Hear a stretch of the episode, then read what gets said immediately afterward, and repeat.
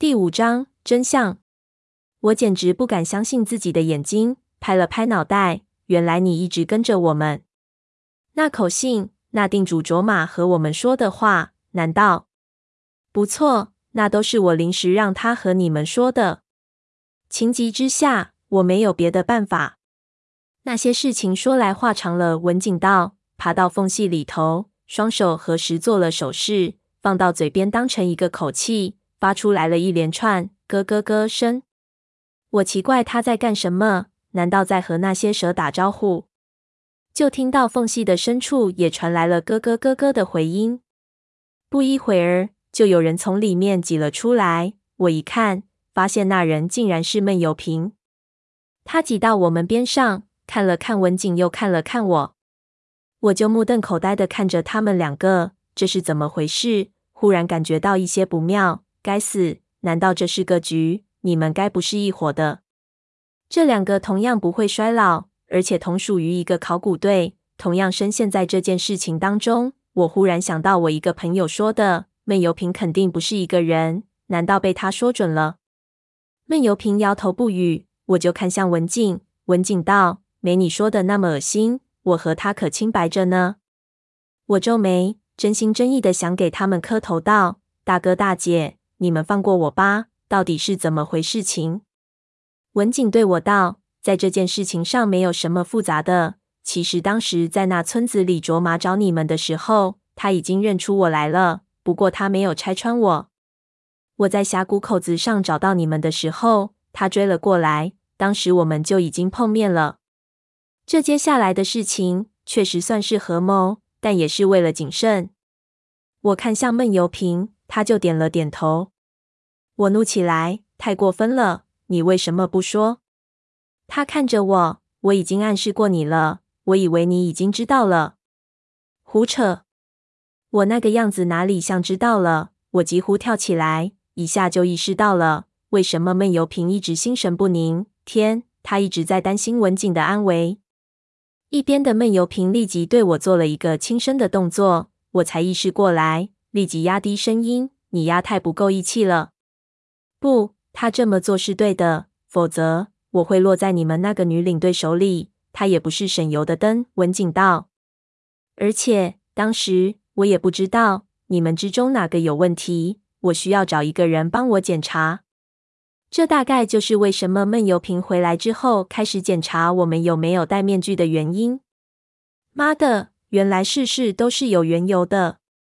那些录像带呢？我问道。这整件事情到底是怎么回事？话音刚落，外面又传来一声惨叫声和几声枪声。闷油瓶啧了一声道：“他们这么开枪，会把所有的蛇都引过来。”文景听了听外面，转过头来拍了拍我的头，好像一个大姐姐一样对我道：“这是一个计划，说来话长了，长到你无法想象。”这些事情我都会告诉你的，但是现在不是时候。我们先离开这里。说着就指了指一个方向。我叹了一口气，但是知道他说的是对的，于是点头。几个人都站了起来，迅速往泥道的深处退却。一边走，我就一边问他道：“你们有什么打算？不去和我三叔会合吗？”我们没有时间了。文景道：“你没有感觉到？”四周的水深已经越来越少了，这我倒没注意。在这种地方，谁还有精力注意这些？文景道：“这里的地下水路极端复杂，但是在有水的时候，它其实并不是一个迷宫。你至少知道你是不是往地面上走。只要逆着任何一道水流往上，你肯定能找到一个地面上的入水口。而顺着水流走，你也肯定可以找到这个底下水路的终点。”最大的那个地下蓄水湖泊，但是，一旦水消失了，你就永远不可能走出去。现在雨已经停了，沼泽的水位会逐渐降低，再过一两天，水就会完全干涸，到时候我们就会被困在这里。这就是我为什么让定主卓玛告诉你们，如果不及时赶到，就要再等十几年的原因。不过你们这一次运气好，今年的雨量特别大。把整个沼泽都淹没了，否则现在已经晚了。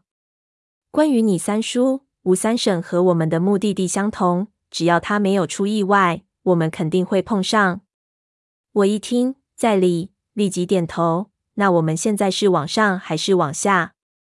文景指了指下方，最大的秘密已经近在咫尺了。你打算就这么放弃吗？近在咫尺，我心说，我才不信呢。文景看了看表，就道：“现在已经快天亮了，那些蛇大部分都会在夜晚到地面上活动，天亮之后会全部下来，到时候我们行走更麻烦。在天亮前，我们得找一个地方躲起来。”到时候你有什么就问吧，我都会告诉你。现在还是专心走路。文景说这话的时候，几乎没有什么严厉的言辞，但是他的眼神和他分析问题的语气，却让我感到自然而然的服帖，似乎天生就有一种领袖的气质。难怪当年他是西沙的领队，连三叔都要忌讳。我不再去烦他，三个人立即加快了脚步，顺着坑道一路往下。很快就到了另一个坑道，这里已经很深了。坑道显然没有上面那么错综复杂，岔路很少，加上我们身上的淤泥，走得非常顺利。到早上的六七点钟，我们已经走了相当长的距离。这里的井道连淤泥都没有了，只有天然的岩洞，很难看到人工开凿的迹象。显然这里几乎不会有人来。我们能听到岩石中传来扑腾的水声。显然，所有井道的水都在四周汇集了。整个西王母城的蓄水系统的终点应该非常近了。此时，地面上的尘曦应该已经退去。虽然附近还没有任何蛇的声音，但是我们都知道这些蛇数量惊人。一旦归巢，很可能会出现在任何地方。按照文景的经验，此时还是躲起来的好。怎么躲就是经验了。他让闷油瓶脱掉衣服，用水壶的水抹上泥。将通道的两端用碎石头堆起来，然后将衣服撕碎了塞缝隙里。这样，在蛇看起来，这里的通道就是被封闭的。文景道，我这些天都是这么过来的。我喝了几口水，感觉这么薄弱的屏障不会有用。要是碰上那种巨蛇，不是放个屁就到。此时点了很小的篝火，也只是稍微暖和一下身子。这里潮气逼人，而且阴冷得厉害。没有火，没法休息。缓了片刻，我逐渐才放松下来，心里有些忐忑。文景递给我吃的东西，看我的表情就知道我忍不住想问问题，让我想问什么就问什么。我早就在琢磨了，立即振奋起来，想问他问题，却一下子发现脑子很混乱，要问的问题实在是太多了，反倒问不出来。没关系，你可以一个一个问。我早就料到会有这样的情形了。文景笑盈盈的看着我，我理了理脑子里的问题，想想哪一个是最主要的。想了片刻，我发现无论从哪里开始问，无论问什么，都有可能导致混乱。我心里的谜题太多，大的小的，无数无数，必须有一个系统的提问方式。于是道：“我们还是按着时间来问，如何？”他点头，没问题。我就问他道。第一个问题，我最想知道的，可能有点贪心，你能告诉我西沙到底是怎么回事吗？文景看了我一下，表情很惊讶。你这个问题太大了，西沙发生了很多的事情，你到底指的是哪件？我对文景道：就是你在古墓里失踪之后，到底发生了什么事情？文景静了静，好像没有想到我会一开始就问这个，想了想，忽然叹了口气，道。你竟然想知道这件事情，看来你确实已经知道了不少。这件事情很难说清楚，你三叔是怎么告诉你的？我把三叔之前在医院里和我说的大致和他说了一遍，然后对他道：“他说没有跟你们进入那机关内，所以之后的事情他不知道。你们在古墓里失踪之后，他一直在找你们，但是找了这么多年，什么都没有找到。”他还说他一定要找到你们。文景听完，怪怪的笑了笑，顿了顿，才道：“这个问题我本来想最后告诉你，因为这里面有一个很关键的前提，你必须明白。但是这个前提，我就这么说出来，你是不会相信的。我不知道你现在有没有做好知道事实真相的准备。”我道：“早死早超生，你就是告诉我三叔其实是个女的，我是她生的，我也能信。你就说吧，这两年下来，我已经什么都能信了。文景看上去还是有点顾虑，想了想，又问道：“对于这件事情，你自己有什么判断吗？”我摇头，我什么判断都没有。文景看着了闷油瓶，似乎在和他做一个交流，但是后者没有什么反应。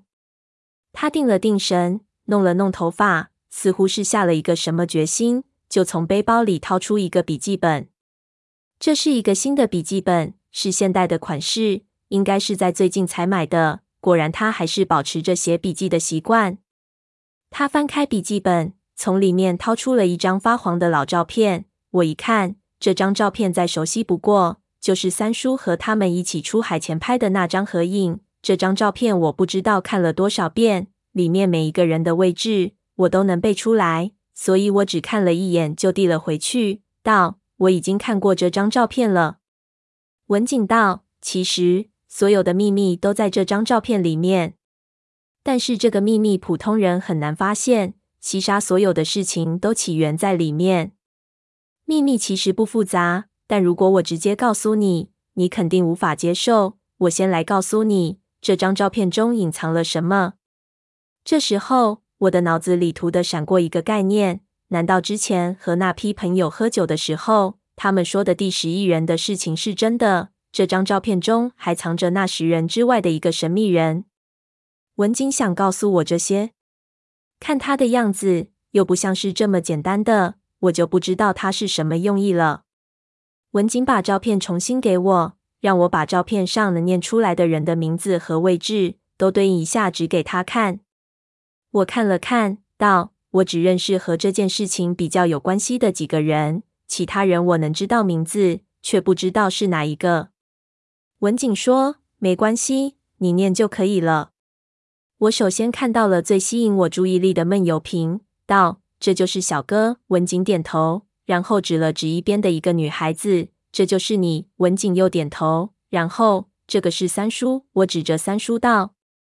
我看了一下文景，等他点头后继续说下去，但是他这一次却一动也不动，而是直直的看着我。我愣了一下，他这是什么意思？文景把照片拿了过去，你为什么会觉得这个人是你三叔？